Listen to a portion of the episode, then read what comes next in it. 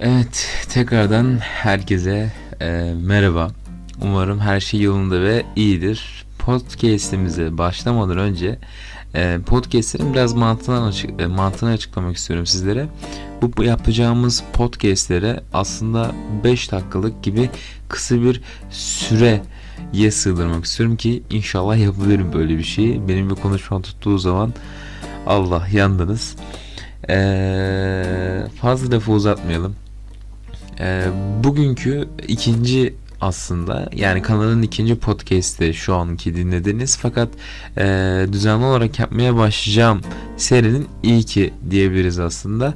Ee, şimdi bugünkü aslında konumuz e, genel bir konu değil. Bugün konumuz e, hazırlık. Üniversitelerdeki hazırlık. Yani hazırlık e, hazırlığın ne gibi faydaları var? Hazırlık okunmalı mı?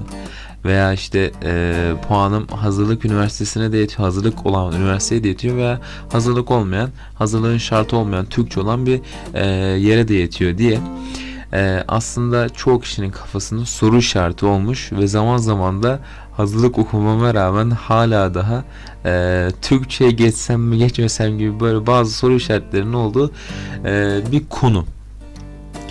Öncelikle şunu demek istiyorum. Ee, eğer puanınız veya ne bileyim işte imkanınız hazırlık okunması zorunlu olan bir üniversite bir bölümü yetiyorsa ee, yakınlarım veya arkadaşlarım bunu dedikten sonra mutlaka bana çok kızacaktır. İşte dönek misin diyeceklerdir ama hani her ne kadar zorlu da olsa her ne kadar zor da olsa hazırlık olanı kesinlikle seçmenizi öneririm.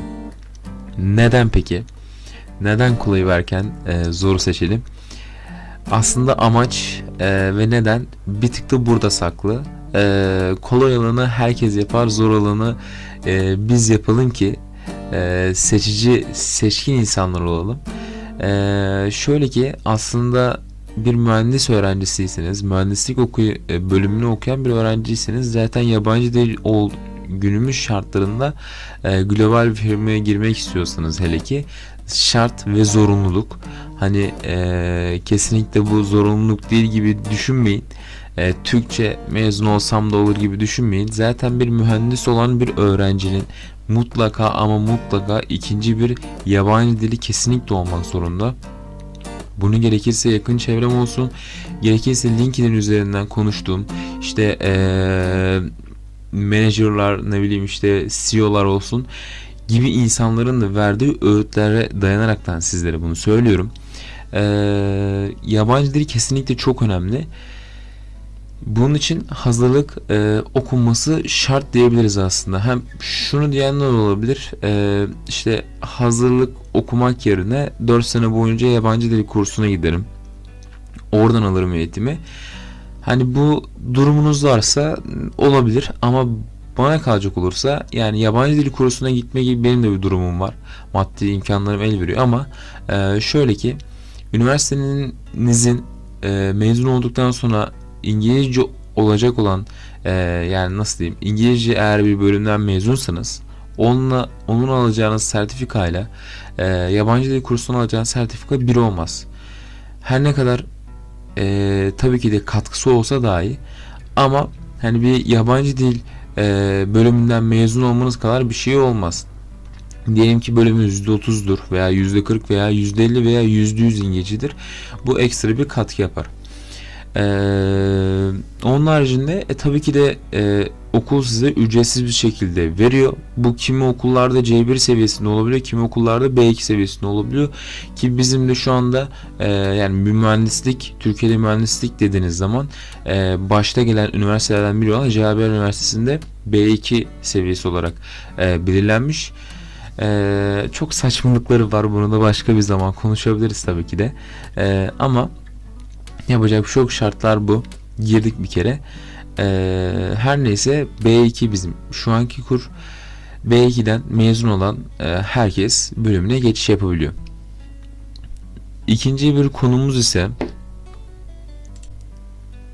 ikinci bir konumuz ise e, aslında hazırlığın zor olup olmadığı. Yani şöyle ki ee, işte benim sertifikam var. Şunu bir kere söylemek istiyorum. Eğer ee, yanlış hatırlamıyorsam Ee, bir yerden aldığınız sertifika sizi e, hazırlığı geçmenizi sağlamıyor. Yani bir kurstan C1 veya C2 sertifikası almışsınızdır. Pardon.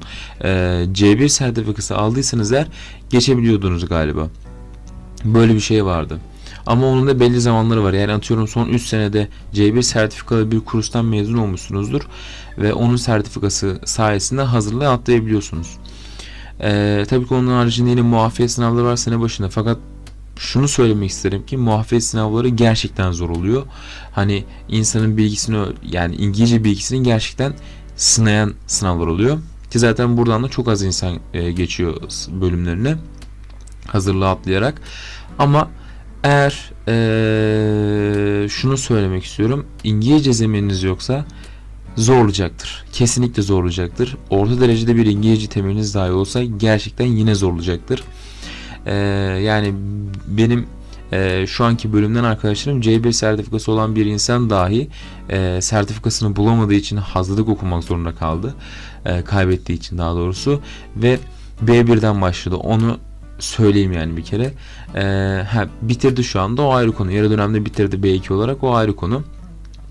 Ama e, okunması gerçekten zordur hazırlığın ki bu da üniversitelerden üniversitelere değişiyor. Yani nasıl bir değişiklik olabiliyor? E, kur atlama sınavlarında puanlar e, bazı üniversitelerde diyelim ki 60 bazı üniversitelerde 70 bizimkinde 70 e, puan sınırı var. 70'i geçen her e, kuru bitirme sınavında herkes bir sonraki kura geçiş sağlayabiliyor. Ve onun haricinde e, zorluğundan da bahsettikten sonra e, son olarak da şundan bahsetmek istiyorum.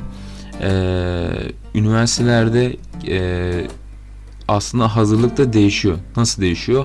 E, 9 Eylül Üniversitesi'nde okuyan arkadaşım da var.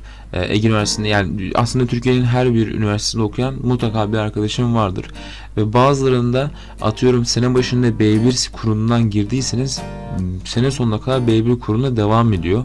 Ama bazılarında bizim gibi olanlarında ise eee A1'den giriyorsunuz, A2 oluyorsunuz, B1, B2 oluyorsunuz. Yani 4 çeyreğe bölünmüş aslında dönem ve yaz okulu ile birlikte 5 çeyrek diyebiliriz aslında buna. 5 çeyrek içerisinde e, dönem başına yine bir sınav oluyor ve hangi kurdan başlarsanız bunu B2'de bitirmek zorundasınız ki e, sizin bölümünüze geçiş sağlayabilirsiniz. E, böyle de bir farklılık oluyor. Sınavlardan bahsedecek olursak kısaca da şöyle ki sınavlarda bizim bir speaking sınavı oluyor, bir writing sınavı oluyor, bir sınıf içi değerlendirme sınavı oluyor, bir vizemiz oluyor, bir de finalimiz oluyor. Finalimiz %50'sini kapsıyor. Yani 100 üzerinden %50 %50'sini kapsıyor. Geri kalanlarda hepsini toplamının %50'sini kapsıyor. Eee aslında hazırlığı bu çerçevede genel olarak değerlendirdiğimizi düşünüyorum. Ee, umarım aklınızda bir soru işareti kalmamıştır. Evet, o zaman ilk, ilk podcast'imizi de burada bitirmiş olalım. Hepinize hoşçakalın. Görüşmek üzere. Umarım beğenmişsinizdir.